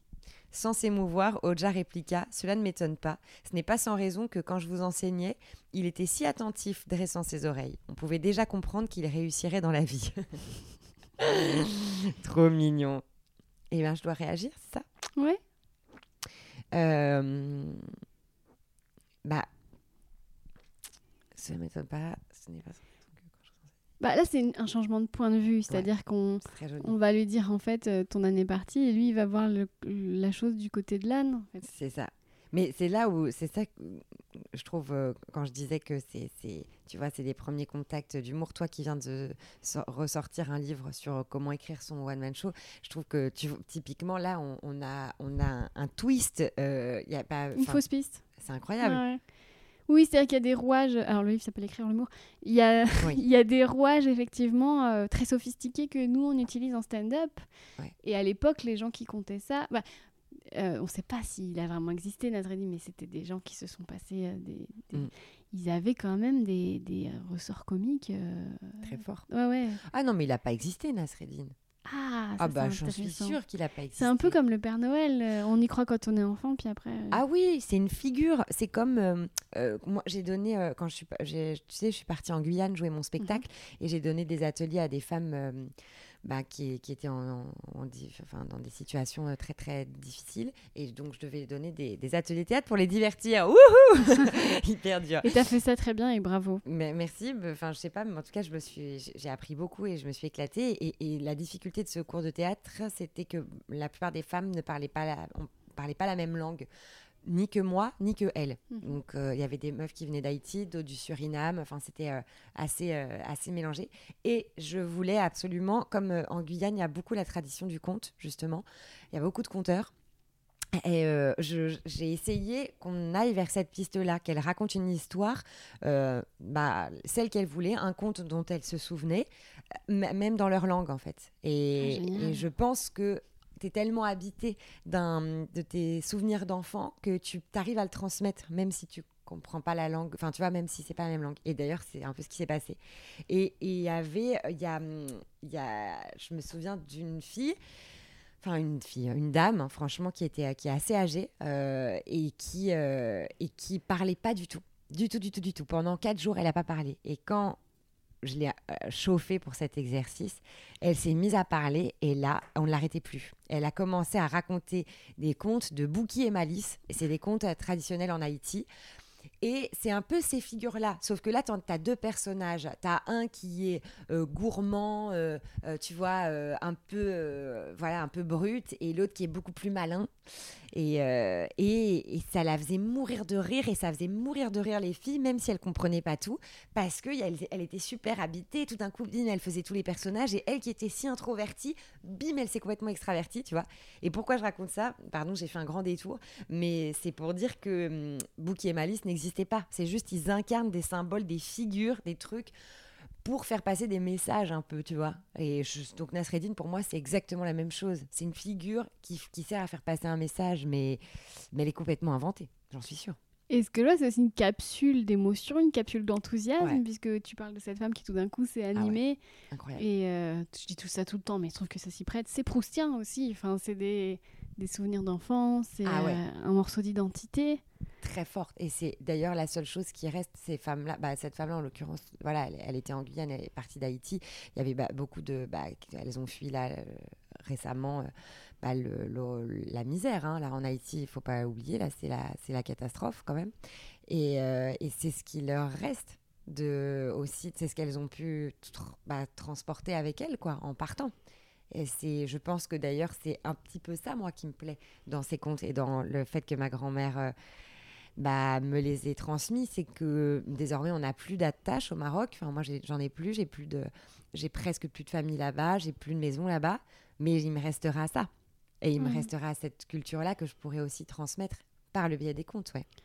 Et euh, ce que je trouve joli aussi, alors tu me dis si je me trompe parce que je suis pas légitime pour en parler, mais c'est que hum, Nasreddin et Joa appartiennent à deux cultures, donc la culture musulmane et la culture juive, et c'est quelque Mm. chose que vous avez en commun. Parce que nous, les catholiques, on n'a pas ça. Euh, nous, les catholiques, on dit du mal du voisin, donc euh, vraiment, Bah, on n'a pas fait, Joa. je ne sais pas si c'est de la. C'est ce que je te disais. Pour moi, moi je ne sais pas si c'est la culture. euh, je ne sais pas si la religion a à voir dans cette culture. Euh, bah oui, puisque Joha, euh, je pense, est musulman. Je pense, non? C'est dit ou pas? Mais non. Non, c'est pas dit. Bah alors tu vois. Donc c'est pour ça pour moi, c'est pas une culture, euh, c'est pas une culture religieuse. C'est une culture plutôt locale. Euh, il se trouve que ma grand-mère, elle, est marocaine. euh, elle était marocaine et juive. et, et donc voilà, elle m'a transmis ce conte-là. Mais je pense vraiment plus, c'est la localité, c'est le Maghreb qui a fait effet, pas pas le côté Pas juif. ou- religion, ouais. Non, je pense pas. Ouais, c'est intéressant. Ouais, je sais pas, il faudrait en parler à d'autres, même à d'autres, euh, tu vois, à- je sais pas, à- même à d'autres juifs euh, marocains. En tout cas, ce que je peux dire, c'est que des juifs polonais, ils ont jamais entendu parler de, de Joha. D'accord, ouais, Ouais. c'est hyper intéressant. Ah ouais, ouais. Euh, ok, je t'invite à tirer une autre Ok, citation. Ou alors ils en ont entendu parler, mais parce que ce sont des érudits, mais c'est pas, en tout cas, c'est pas leur grand-mère. Alors, le monde ne manque pas de curieux. L'un d'eux posa un jour cette question à Nasreddin Hoxha. Toi qui es la sagesse même, pourrais-tu me dire pourquoi, dès que le soleil pointe à l'horizon, les hommes sortent de leur maison, vont de ci, de là, qui à droite, qui à gauche? Bah, C'est facile à comprendre, répondit Nasreddin. S'ils allaient tous du même côté, la terre perdrait son équilibre. Oh, c'est trop joli, franchement. C'est trop joli. Ouais. Bah voilà, c'est c'est comment est-ce qu'on image aussi la, enfin, comment est-ce qu'on fait l'éloge de la diversité euh, avec une image aussi simple quoi. Ouais, et puis quand on n'a pas d'explication, on en trouve une, et puis, C'est euh, et puis c'est très bien, puis ça fait l'affaire. Ouais. Et puis en fait, on s'en fout, puis il faut arrêter de se poser des questions. Mais en fait, tu as raison, c'est marrant, euh, c'est marrant parce que c'est c'est souvent ça, Joha, d'ailleurs. Quand on n'a pas d'explication, bah. Ah, mais voilà, c'est exactement ça, l'histoire dont je me- que je cherchais tout à l'heure et dont je me, je me souvenais pas. C'est que hum, il disait, euh, on, on lui disait, est-ce que tu pourrais euh, me. Je me souviens plus de l'exemple précis, mais est-ce que tu peux me prêter, je sais pas quoi Euh, On va dire, je sais pas, est-ce que tu peux me prêter ton pull? Et lui, il dit, bah non, j'en ai besoin pour faire des yaourts. Et on dit, mais enfin, on n'a pas besoin de- de- d'un pull pour faire des yaourts. Il dit, oui, mais on a besoin d'une excuse quand on veut pas prêter son pull. ah, c'est Je trouve ça trop génial. Ouais, c'est très drôle. Ouais. Ouais, vraiment. Et, et si j'ai choisi cette citation, c'est aussi parce qu'elle commence par toi qui es grand sage. Ouais. Et en fait, selon l'histoire où soit c'est l'idiot du village, soit c'est la personne euh, vers qui on va quand on a un problème. Ouais, c'est ça. Et euh, c'est bah, c'est dans le titre, comme tu disais, le sage, le fou qui était sage. Effectivement, il, il passe de, de l'un à l'autre. Et c'est bah, joli de, bah, de voir. euh, bah, c'est peut-être aussi une façon de se dire que, euh, que ça dépend de la personne qui le reçoit aussi, en fait. Tu vois ce que je veux dire? Bien sûr. Ouais, en fait, c'est ton, aussi ton, ta fa- Oui, oui, t'as ton attitude face au, au fou. Exactement. Ouais. Les- C'est c'est cet adage, tu sais, on voit pas les gens tels qu'ils sont, mais tels que nous sommes. Exactement. C'est ça. Et en fait, quand on décide de lire Nasreddin Joa, on, on- c'est c'est à nous de choisir le regard sur- qu'on porte sur lui au final. Ouais, c'est ça. Et d'ailleurs, euh, et c'est assez marrant euh, parce que bah, toi qui as une fille, je pense que tu as dû en faire l'expérience. Je trouve que les enfants, il faut leur dire que, que c'est une blague pour qu'ils rigolent. T'as remarqué ça ou pas? Je sais pas, non? Ah ouais? Moi, Ah. j'ai souvent Parce remarqué. qu'il rigole par politesse? Bah, parce que je crois que le- la notion d'humour est pas encore euh, toujours très fixée et que tu vois, c'est quand même une notion, euh, c'est une notion euh, humaine, donc qui se construit, qui se développe. C'est, je, je pense pas que tu naisses complètement avec, tu nais avec le rire, mais pas Hmm. forcément avec la notion d'humour. Tu vois ce que je veux dire? Oui, tu nais avec la notion de divertissement, genre Ouais. tu chatouilles un bébé et Exactement. mais pour réfléchir à un trait d'esprit, Ouais. oui, ça arrive vers 3 ans. Voilà, et je trouve qu'il faut dire, euh, je vais te raconter une blague, et que déjà ça le conditionne dans le oui, ça va être rigolo, et puis même si la blague est pas ouf, il va faire c'est une blague, tu vois Ouais, c'est ça. Et, euh, et donc, euh, moi, on m'a beaucoup transmis ces contes-là en mode regarde comme il est drôle. Et donc, du coup, je faisais ah, c'est trop rigolo. Et, et cette notion-là, du coup, de, de sagesse, je l'ai perçue bien plus tard, tu vois. euh, Parce que j'étais un peu conditionnée sur le oh, il est trop rigolo celui-là, tu vois. Et donc, ça, ça, ça fait écho, je trouve, à ce que tu dis sur le. Bah, c'est un miroir. Enfin, tu vois, c'est c'est- c'est- ça dépend du miroir. euh, Enfin, t'as compris ou Hmm. pas? Oui, j'ai compris, tout le monde a compris. Oui, Je il faut savoir qu'on a terminé à 1h30 du matin hier hein, et que là, on enregistre le podcast, il est 10h. Donc, euh, C'est c'est ça. parce Et qu'après, que- tu et vas que jouer à Rennes. Ouais, et qu'après je vais jouer à Rennes et que mon appartement est un. Mon mec n'y vit pas, mais des rats, oui, actuellement, vu son état. Bonjour Ratatouille. Et j'ai un petit peu, donc euh, je me suis réveillée plus tôt pour euh, accueillir euh, Christine sans trop de colocs. un jour, Nasreddin Hoxha fut invité à un repas de noces. Il s'y rendit habillé normalement, mais personne ne fit attention à lui. Vexé, il retourna chez lui, mit une belle fourrure et rentra à nouveau dans la salle. Cette fois, on le traita avec grands égards. On le fit s'asseoir à la table principale et on le servit copieusement. Nasreddin prit alors un pan de sa fourrure, le mit dans son assiette et dit Mange, ma fourrure, mange Les convives furent intrigués. Mais Oja, que fais-tu? Puisque tous les égards sont dus à ma fourrure, il semble juste qu'elle aussi participe au festin. Très fort, hein bah oui, les apparences, quoi. En fait, il déconstruit. Il a un côté Sandrine Rousseau, un peu. il déconstruit, quoi. Il déconstruit, mais grave. Et, il pousse, enfin, je trouve qu'il pousse les. Bah, comme ce qu'on disait tout à l'heure, il pousse les gens dans leur retranchement, en fait. Il hmm. leur fait prendre conscience de l'absurdité aussi de leur. Euh, bah, de leur comportement, puisqu'en fait, voilà, c'est la même personne, sauf que maintenant qu'il a une fourrure, on le regarde. C'est ouf. Ouais, et c'est toujours vrai. Bah. Enfin, c'est d'actualité. Hein, celle-là, elle n'a pas vieilli. Bah, ça, clairement pas, ouais.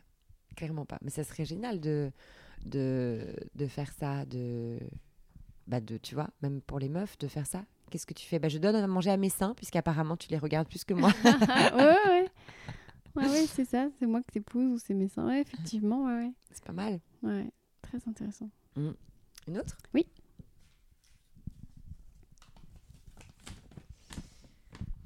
Un jour, Nasreddin Nodja rencontra un voisin qui lui dit Hier soir, j'ai entendu des voix qui venaient de. Soir, j'ai entendu des voix qui venaient de chez toi, puis des cris et enfin une chute. Voulant couper court à cette conversation, Nasreddin expliqua J'ai eu une petite prise de bec avec ma femme. De rage, elle a pris mon manteau et l'a jeté dans les escaliers. Mais Odja, est-il possible qu'un manteau fasse un tel bruit? Acculé à la vérité, Nasreddin se résolut à avouer J'étais dans le manteau. Franchement. Bon, c'est problématique un peu. Oui, c'est de la violence conjugale. ouais, c'est de la violence conjugale. Et puis, comme on disait, les femmes violentes, impulsives, euh, etc. Mais par contre, pareil, le twist, il est trop fort, quoi. Ouais, c'est ça. Et puis le flegme, le pince sans rire. Le... Il y a quelque chose d'un peu anglais. Exactement. Mais c'est pour ça que je te disais Chaplin. Ouais, ouais, aussi. Tout à fait. Tu vois? Parce que, on, je sais pas, ouais, effectivement, il y a quelque chose d'un peu anglais. Et aussi, il y avait cette histoire. Euh, toute courte, moi qui tiens en trois phrases dans mon, dans mon livre, euh, où tu as. Euh, qu'est-ce qu'il y a Non, je rigole de t'écouter. Ah oui, non. tu te poses trop de questions, tu projettes trop sur un sourire. Ah bon, ah, je, oui, oui. je ah bah souriais de plaisir ah en oui, fait à t'écouter. Je pensais que tu disais genre putain dans quoi elle va s'embarquer encore. Mais tu rigoles, mais ça va pas. Non, je suis trop contente.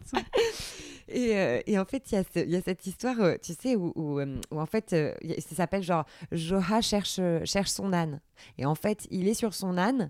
Et, et tu sais, et d'habitude, il le garde toujours à la même place au marché. Et là, il va dans un autre endroit. Et puis, il va sur cette place où d'habitude, il garde son âne et il crie sur son âne Quelqu'un a vu mon âne Quelqu'un a vu mon âne C'est tellement, tu vois, c'est tellement Chaplin. Bah sans les mots, mais. c'est le fameux truc quand tu cherches ton portable, ton portable à la main. Exact. tu cherches tes lunettes avec les lunettes sur la tête. Ah, mais tu vois, tu, ça y est, tu es en train de les réécrire. On vient à ce que tu disais au début du podcast. Qu'est-ce qu'on ferait aujourd'hui? Comment est-ce qu'on les réécrirait aujourd'hui, ces comptes bah voilà, là, on le remplace par un téléphone. Ouais, c'est ça. Et on se dit, ah, mais qu'est-ce que je suis con Mais en fait, euh, on est comme Joa, on est des fois con et des fois, euh, des fois très philosophe. Et des fois, on fait des podcasts. Hein. des terreurs. voilà. Allez, on y va? Ouais, allez, c'est l'avant-dernière. Par une belle nuit d'été, Nasreddin Oja se rendit dans son jardin, un seau à la main, pour puiser l'eau du puits. Il se pencha pour voir si le seau était plein et fut effrayé de trouver la lune dans l'eau du puits. Quelle catastrophe La lune est tombée dans le puits J'adore. Il retourna chez lui, prit un seau plus grand, espérant ainsi le sortir de là. Il fixa le seau à la poulie et se mit à tirer de toutes ses forces. Malheureusement, la corde céda et il tomba à la renverse. Un peu étourdi, il se remettait lentement du choc quand il rouvrit les yeux et vit la lune dans le ciel. Avec un soupir de soulagement, il s'exclama Peu importe si je me suis fait mal, j'ai réussi à remettre la lune à sa place. J'adore celle-là. Je pense que c'est ma préférée. Franchement, c'est trop joli. Hmm. C'est trop joli. Vraiment. Je trouve que ce que ça dit, c'est aussi notre perception des problèmes, de se créer des problèmes, de les résoudre. Et enfin, c'est clair. Et puis même de se donner, euh, enfin, et quand même de se, de se, donner une importance telle qu'on croit qu'on a remis la lune à sa place quand même. c'est ça. tout à fait. C'est trop joli et c'est trop joli ce premier degré aussi. De mince, la lune est dans le puits. C'est ça que il y a un, peu ce truc-là souvent, je trouve, chez lui, un, vrai premier degré, comme l'histoire que je racontais au début de l'aiguille dans la là-bas, puis après il prend le conseil pour argent comptant et bim, il l'applique à autre chose, mais il est mal appliqué, etc. Il y a un peu cette notion-là du premier degré qui est quand même hyper jolie, quoi. Je Hmm. trouve. Ouais, ouais, tout à fait. Et est-ce que euh, je, je, je vais peut-être briser un tabou, mais il y a un côté aussi un peu des fois pervers narcissique chez lui, de sa façon de retourner les situations. Il y a de la mauvaise foi. Ouais. Bah oui, oui, Tu dis, t'as clairement. pas envie de te disputer avec lui. Ah bah oui. Ouais, ouais, carrément. euh, bah, c'est drôle. Il y, a, la- ouais, il y a la mauvaise foi. Et puis, il y a un peu ce truc de. Ouais, bah, comme le- le- l'histoire du pull que je te racontais tout à l'heure, hein, qui n'est pas un pull dans le livre, mais je sais plus ce que c'est. L'histoire du pull, quand il dit il me faut bien une excuse, il faut bien une excuse. Quand on a- Franchement, il a des bonnes punches, quoi. C'est vrai que ça doit être compliqué de, de gagner un débat avec lui. Hein. Ça aurait été bien pendant les présidentielles, un mec comme ça, en vrai. Ah ouais. Ah, c'est ça qui manque. Mais je trouve que chez Joa, il y a tout ce que n'ont pas les politiques. Ouais, Du bon sens, de l'honnêteté ouais, et de la tendresse et de la naïveté. ouais. Ça, on en manque vraiment beaucoup. Et moi, il me fait beaucoup penser à Phoebe dans Friends. C'est quand tu veux m'aider à déménager? Ah, j'adorerais, mais j'ai pas envie. J'adore cette phrase. je trouve que chez Phoebe, il y a ce côté un peu fou sage. C'est clair. Et souvent dans les sitcoms, il y a le Nasreddin de service un petit peu. Ouais. Mais tu vois, ça, je trouve que c'est hyper difficile, euh, bah, toi qui écris. Mais toi qui Aussi. écris- Et tout, oui, voilà, nous qui écrivons. nous qui écrivons. Bah, moi, j'aurais du mal à écrire des trucs comme ça, je pense. Mais tu en écris dans tes chroniques, dans... tu Ah bon pas Aussi euh, absurde. Ah, je trouve que dans tes chroniques sur Teva, euh, parce que bon, si- s'il y en a parmi vous qui malheureusement ne regardent pas notre émission sur Teva, C'est euh, un tort, déjà, euh, oui. sachez-le. mais en fait tu, tu incarnes des personnages Ouais. qui ont toutes quelque chose de Nasreddin, je trouve. Ah ouais, c'est drôle. Mais oui, je trouve que moi je trouve que l'affiliation elle est, elle est, Elle est elle est visible. claire, ah ouais. Ah, c'est drôle. C'est drôle. tu trouves pas toi? Euh, euh, non, moi j'ai l'impression de passer par un, un truc euh, vachement plus cérébral, euh, mathématique presque. Là où lui, j'adore les détours. Enfin, il y a une naïveté que j'adorais. euh, Je trouve pas que dans tes duos avec Nicole, euh, Oui, oui. quand vous la dernière fois vous vous êtes nettoyé, je sais Ouais. pas quoi. On montrait aux téléspectateurs qu'on n'était pas une émission poussiéreuse. Donc on se dépoussiérait. Bah ça c'est très très Nasreddin, excuse-moi. C'est vrai. Mais ça, c'est très Nicole Ferroni qui m'inspire ça. Parce Oui, que oui. Nicole, c'est Phoebe un peu quand même. Ouais, c'est vrai. Et elle a, elle a vraiment ses chemins de pensée. Enfin, elle a vraiment un truc très. euh, bah, dans- quand on le voit, quand elle fait ses lancements et tout, elle passe par des détours pas possibles. Et au final, elle retombe sur ses pattes.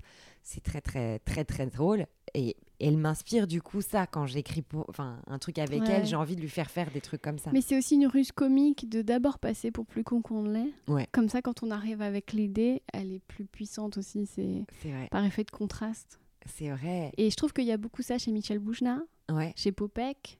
Tu cites que des juifs. Ah, j'ai pas fait exprès. Attends, je vais essayer de trouver. C'est euh, drôle. Mais c'est peut-être. Hein. Mais je trouve qu'il y a une. Oui, mais tu vois, c'est culturel aussi. Ouais. euh. Ouais, c'est possible. Ouais, Est-ce que c'est- bah, à ce moment-là, je peux parler de Jamel qui fait parce que bon, Ouais. euh, nous on le connaît, il, est- il parle français correctement, il a jamais fait d'erreur de. C'est clair. de- il, il parle Ouais. euh, il- grammaticalement, il fait jamais de lapsus et tout, mais son personnage sur scène, oui, beaucoup. Il a, c'est les bases sur lesquelles il a posé. Il joue à, à être plus bête qu'il ne l'est, mais au final, c'est pour passer des messages Ouais. de, de, de solidarité, de vivre ensemble, qui sont très puissantes. Ouais. Je trouve que c'est quand même quelque chose, oui, qui C'est vrai. qu'on utilise beaucoup. Ouais, c'est très. D'ailleurs, c'est quand c'est bien fait, c'est vraiment très fort quand même. Bah ouais. C'est là qu'on a envie d'entendre parce qu'il y, a- on y a un attachement aussi dans la bêtise. C'est vrai que, enfin, on s'attache, je trouve, au personnage qui est plus naïf, plus bête, alors que celui qui arrive et qui sait tout, il est très antipathique. Tout à fait, oui. Mm. Oui, et lui, il pourra dire euh, les choses les plus Intelligentes. brillantes du monde. Ouais. ouais. Ça va nous saouler. Je pense à quelqu'un en particulier, je te dirai en off. Vas-y, dis-le. je rigole. Non, mais en revanche, je dirais une citation.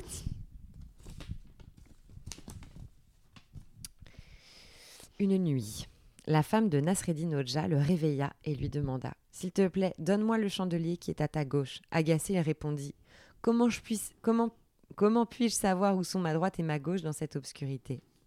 Trop génial. Trop génial. Ouais, c'est très, très joli. Ouais, très joli. Encore une fois, le, le, premier, euh, bah, le premier degré, hein, finalement, encore. Ouais, ouais, tout à fait. Et puis aussi, euh, là, dans cet extrait, je vois aussi de la tendresse conjugale, euh, les- la complicité aussi. Enfin, il y a ça. Quand tu amènes quelqu'un sur un terrain comique, c'est aussi un geste d'amour aussi et de blague et de. Ouais. Tu parlais de se charrier tout à l'heure. Je Ouais. pense. Alors, je sais pas si tu veux trop parler de ta vie privée, mais bon, j'ai assisté à ton mariage euh, Ah oui, récemment. oui, Et, euh, et je, je trouve que euh, avec ton mari, vous êtes aussi un duo comique. Ouais. Bah, on a fait un stand-up de mariage. Oui, oui, bah, oui, j'étais là, c'était très drôle. Euh, mais oui, je pense que c'est aussi un, un liant très fort, bah, l'humour. Ah ouais, ouais, bah, c'est un lien très très fort. Et là, en plus, dans cet extrait aussi, je trouve qu'il y a, bah, y a, comme tu disais tout à l'heure, hein, quand même une poésie trop jolie, quoi. C'est quand même, c'est de l'humour, mais très très poétique. Mm. Et dans cette obscurité, comment distinguer ma gauche de ma droite? C'est trop joli. Mais je sais pas pour toi, mais moi, un mec qui me dit ça, je craque. Tu passes Mais- la nuit avec un mec, tu lui dis eh, Tu peux me passer la bouteille d'eau, Ah, elle est c'est à ta gauche. Excuse-moi, mais dans la nuit, je vois pas la gauche et la droite. Je C'est l'épouse. trop marrant que tu le perçoives comme ça, Ouais. parce que moi, pas du tout. Je le perçois comme un espèce de gros flemmard qui va se trouver une excuse pour même pas tendre le bras. Ouais, mais le trait d'esprit, c'est Ouais, pas de la sûr. fainéantise. Mais carrément, je suis trop d'accord avec toi. Mais pourquoi je te dis ça? Parce que moi, c'est typiquement le genre, bah, un peu d'humour de, ma, de mon frère, par exemple. Ah oui, c'est drôle. Typiquement ça, qui toute ma vie, il m'a embrouillé euh, l'esprit en me faisant rire, mais pour pas se lever, tu vois. Pour pas se Ah, lever chercher une bouteille d'eau au frigo, tu vois. Ouais, ouais. Donc, euh, mais oui, bien sûr, c'est c'est trop joli. C'est des, c'est des, c'est des super traits d'esprit. Et, et je suis d'accord, dans un couple, c'est c'est très, très important. C'est marrant parce que mon mec n'est pas du tout un bout en train euh, en public. Il est plutôt très, très introverti. Mais c'est vrai que dans, dans, dans notre vie, c'est marrant que tu dises qu'on est un duo comique. Je l'avais pas perçu comme ça. Bah oui, mais moi, pour moi, c'est ça le secret d'un couple. hein.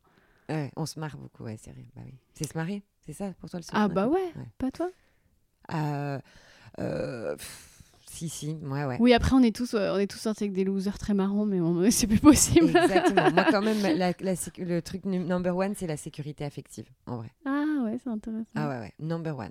Moi, j'ai j'ai été avec un mec qui était vraiment hilarant, mais euh, insécure, c'est trop compliqué, quoi. Ouais, c'est vrai. Non, t'as complètement raison. Ouais. Euh, pour terminer, je vais faire un lien avec euh, mon invité de la semaine prochaine, qui est Nicolas Caro, le journaliste littéraire de Europe 1. Je ne sais pas si tu connais son émission qui est La Voix et Livre, mais en fait, il va chez les célébrités et euh, il inspecte leur bibliothèque. Et euh, Mm. un peu au hasard, comme ça. Et j'aime beaucoup. Et hum, du coup, j'ai face à moi ta bibliothèque. Et du coup, je trouve ça marrant de faire un lien avec l'émission de la semaine prochaine, qui sera donc la dernière de la saison. Ouais. Euh, Est-ce que tu peux me parler un peu de. Cette bibliothèque Ouais. Ouais, carrément. Alors, euh, il y a énormément de livres, et euh, je- en toute honnêteté, je les ai pas tous lus. Il y en a beaucoup qui sont... il y a- voilà, les, les premières étagères, c'est vraiment, sont consacrées au théâtre, qui est quand même l'endroit d'où je viens plus. Donc, euh, comme j'ai fait des écoles de théâtre, et ben, j'ai beaucoup lu des, des pièces, des classiques et tout ça, et pas que d'ailleurs. Tu vois, t'as beaucoup lu. Ouais, ouais pour, pour jouer. Lié pour jouer. Euh, et puis avec des méthodologies aussi de théâtre, celle de Lee Strasberg, Stanislavski, euh, Mikhail Chekhov, tout ça, ces livres-là, tu vois, ces, ces vois éditions-là. Brecht aussi. Euh, voilà, j'aime bien. En fait, moi, et, et voilà, et en fait, ça m'a amené à aimer les essais, euh, le théâtre, parce que Mhm. lire des pièces, ça, je, je les lisais pour voir qu'est-ce que j'avais envie de jouer comme scène ou qu'est-ce que j'avais envie de monter, tout ça, quand je donnais des cours à des, à des, à des enfants ou des trucs. Mais, euh, mais après, je, je me suis un peu intéressée à la théorie euh, théâtrale et ça, j'ai kiffé. Donc, ça m'a amené peu à peu à lire des essais. Donc, j'ai pas mal d'essais dans cette, euh, dans cette bibliothèque. Voilà. Ensuite, j'ai des vieilles éditions théâtrales, de, de vieilles traductions de Shakespeare et tout. Que j'ai Ah de c'est de très vieux livres. On dirait vraiment des pièces de musée. Ouais. C'est euh, ouais. C'est comme des vieux vieux. Là, pour le coup, on est dans le vieux grimoire. Ouais, on est dans le vieux grimoire. Alors ça, c'était vraiment l'attachement à l'objet parce que je sais très bien que les traductions sont beaucoup trop obsolètes pour que je m'en serve un jour. Euh, les pages sont trop abîmées pour que je puisse le feuilleter. Mais, euh, mais si je les fais partir, j'ai l'impression de faire un peu plus partir ma grand-mère. Ah. Donc, euh, Et on est d'accord là-dedans, tu mets pas de stabilo. Ah non Mais je mets pas de stabilo sur les livres. hein. Ah, Ah non, d'accord. j'ai pas. Ma mère m'a transmis ça. euh, on touche pas à un livre. À la limite au crayon à papier, mais c'est tout. Ah, ça, parce que moi, je les colorie et j'aime bien dix ans après regarder ce que j'ai. Ah ouais. Mais parce que toi, tu les lis vraiment. Moi, je mytho. Arrête de dire ça. Euh, ensuite, j'ai des livres de cuisine. J'adore.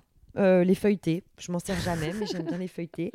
Et puis, euh, j'ai beaucoup de livres bah, de féminisme. Là, il y en a pas mal. Euh, Il y a plusieurs étagères consacrées à ça. Ouais, je vois les culottés de Pénélope Bagieux Ah, j'ai adoré. Et alors, les culottés qui m'a fait découvrir la BD. J'ai- jamais trop aimé les BD, enfants et tout, j'aimais pas du tout. Et les culottés, ça m'a donné le, le, le pas, le pli. J'ai adoré. Merci, c'est un mec euh, que j'adore qui s'appelle Anthony Chélan qui me l'a offert. Et ça a été un vrai déclic. Et d'ailleurs, comme tu peux le voir, après, je me suis vraiment mise à la lecture de BD. Mhm. Euh, je- là, j'en ai, j'en ai plein que j'ai prêté, donc je les ai pas toutes. Mais ça, j'adore cette édition, la Casterman, et cette série-là où en fait tu as des euh, biographies par exemple Kiki de Montparnasse, Olympe de Gouges, Alice Guy, les biographies sous forme de, de BD comme ça en noir et blanc, hyper belles hyper bien et donc c'est très ludique parce que tu apprends la vie des gens euh, mais de façon ludique je kiffe et, euh, et d'ailleurs après dans cette même collection j'ai découvert ces deux BD qui sont incroyables euh, Habibi de Greg Thompson et Blanquette de Greg Thompson je vous les conseille elles sont incroyables voilà et sinon il y a les livres de mon mec ça prend quelques Voilà. étagères J'allais et venir. Lui, il est fan de fantastique. voilà Ouais, c'est ça. je l'ai viré de la, de la grande bibliothèque Il a sa propre bibliothèque. il a ses propres étagères en hauteur lui il est fan de ouais de, de science-fiction plutôt c'est ça? Ouais, de SF. Et alors lui, il lit beaucoup parce qu'il part en tournée avec nous parce que c'est notre régisseur Ouais. et euh, il a toujours un livre à la main. incroyable. Et là, il s'est acheté le, la liseuse. Donc, euh, parce qu'on n'a plus de place à la maison, vraiment. Enfin, t'as vu, elle est vraiment très très fournie la bibliothèque. On est obligé de rajouter des étagères à ras des, des plafonds. Et, euh, et- et il en lit tellement, franchement, c'est incroyable. En deux jours, il lit un gros pavé, quoi. Ah ouais, c'est fou. Ah, lui, il lit énormément. Euh, donc, euh, voilà. Et, et moi, je j'arrive pas trop, comme toi, à, à trier les livres, à les, à les, à les donner, à les jeter. euh, j'arrive pas. Ah, parce que moi, j'ai une bibliothèque minimaliste. Ouais. C'est-à-dire que je ne garde que les livres qui m'ont profondément bouleversée. Waouh. Oui, mais finalement, j'en ai quand même pas mal. Et est-ce que tu as comme moi une bibliothèque de la honte? Ah oui, oui. Et d'ailleurs, elle est derrière mon canapé. Ah voilà, moi aussi elle est cachée. Donc là, moi, c'est tous les livres de développement personnel qui m'ont vachement aidé. Mais j'ai pas envie que ça se voit en fait. Tous les trucs, le courage d'être seule. euh, Je me dis ça servira peut-être à ma fille plus tard, donc je veux pas les donner. C'est trop Mais je veux pas qu'on les voit. Alors toi, c'est quoi tes livres de la honte? Alors, il y a ça, et il y a aussi, euh, c'est horrible, mais les cadeaux, euh, par- parfois des cadeaux, soit de mes. j'ai pas en- Est-ce que je le cite ou pas? Ouais. Est-ce qu'elle écoutera pas Et- Non, non, je peux pas, c'est trop méchant. Mais les cadeaux de quelqu'un que j'aime beaucoup, mais qui vraiment, qui, euh, quand elle, m'offre des livres et quand elle en offre à mon mec, c'est vraiment à côté de la plaque euh, totale. Et euh, c'est un peu des trucs, je sais pas, un peu genre, je sais pas, soit un peu faussement humoristique, mais bon, c'est pas, voilà. j'aime livres de toilette un peu, non? Un peu. Ouais, exact. Ça, et les cadeaux aussi, parfois, bah, bah, parfois on a des potes humoristes qui sortent des livres, mais qui sont pas forcément très cool. Enfin, Oui, c'est vrai. tu vois. Euh, donc Le pire, c'est quand on le reçoit, faut faire une story pour faire la promo. Mm, Moi, ça me met mal à l'aise. ouais, Je veux bien en parler. Ouais, je comprends très bien. Euh, et c'est ça, voilà, c'est cela que je planque. Et effectivement, les livres de développement personnel. Oui, je vois, ta- je vois Vulgaire là-bas, donc euh, de- le livre adapté du podcast lui, de j'ai pas honte Bausson. de Ah non, non, moi non plus, je, je suis très fière. Les Je suis très fière de l'avoir. Et puis, euh, est-ce que c'est la bibliothèque Parce que moi, j'ai une bibliothèque des livres dédicacés. Est-ce que c'est ta bibliothèque des amis ou Ah euh, non, alors celle-là, c'est. euh,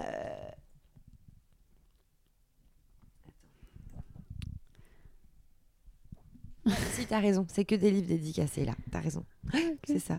Et puis, tu as une très belle collection de jeux de société, Ouais. puisqu'il faut savoir que Laura est une très grosse joueuse et que, telle Monica Geller, elle n'aime absolument pas euh, perdre. Exactement. je déteste. Non, en fait, je- ça va. Je, veux bien perdre. Je, je- ça me dérange pas parce que j'adore jouer, donc ça me dérange pas de perdre. Mais par contre, j'ai la gagne insupportable, il paraît. Il paraît que quand je gagne, je suis Euh, insupportable. Ouais, euh, oui, ça va. Euh, Écoute, moi, ça me fait rigoler quand Ah t'es ouais comme ça. Euh, mais j'adore jouer, j'adore ça, ça c'est clair, j'en ai plein. Et puis aussi, tu as vu, j'ai une petite, euh, j'ai une étagère un peu, comment on dit, théologie, ouais. ouais, un peu, un peu de truc euh, et pas que d'ailleurs. J'ai et j'ai des livres d'art aussi, ça j'aime bien. Et ça, tu l'as pas vu, mais dans mes toilettes, j'ai plein de livres d'art Ah. parce que euh, je trouve ça trop cool. Tu sais, il y a des gens qui mettent des BD, Ouais. et moi je me dis, quitte à regarder des images, autant que ça soit des beaux tableaux et que vous appreniez un petit truc sur ce tableau. Waouh, et bah du coup je vais aller aux toilettes. Et donc c'est la fin de cette émission. Bah merci beaucoup. Donc on peut te retrouver à la nouvelle scène jusqu'en janvier, c'est ça? Ouais, les Tu- vendredis et samedis jusqu'au 23 décembre et à partir de janvier à la, à la Scala à Paris, à la Piccola Scala et sinon euh, en tournée, faut regarder sur euh, mes réseaux. Merci. Et sur France Inter. Et sur France Inter et sur Teva. Oui, sur Teva. Mais France Inter, j'adore tes chroniques. Bah, Tu sais à quel Mm. point je suis fan de toi, mais t'es Oh, ma préf. beau. Désolée pour. Alex Vizorek, Guillaume Meurice, mais toi, t'es ma préf. Oh, c'est trop, trop flatteur. Allez, à Merci beaucoup, Christine. Merci à toi Laura Demange. En attendant d'aller applaudir Laura Demange à la Scala, j'espère que vous serez au rendez-vous mardi prochain pour écouter le tout dernier épisode de la saison 2 de Livre Échange. Pour terminer en beauté, j'ai choisi d'inviter celui qui a été mon voisin de bureau pendant des années, puisqu'il s'agit de Nicolas Caro, le monsieur livre d'Europe 1. Et il ne m'a pas épargné puisqu'il m'a fait lire les 1112 pages du conte de Monte Cristo d'Alexandre Dumas. D'ici là, prenez soin de vous et de votre bibliothèque.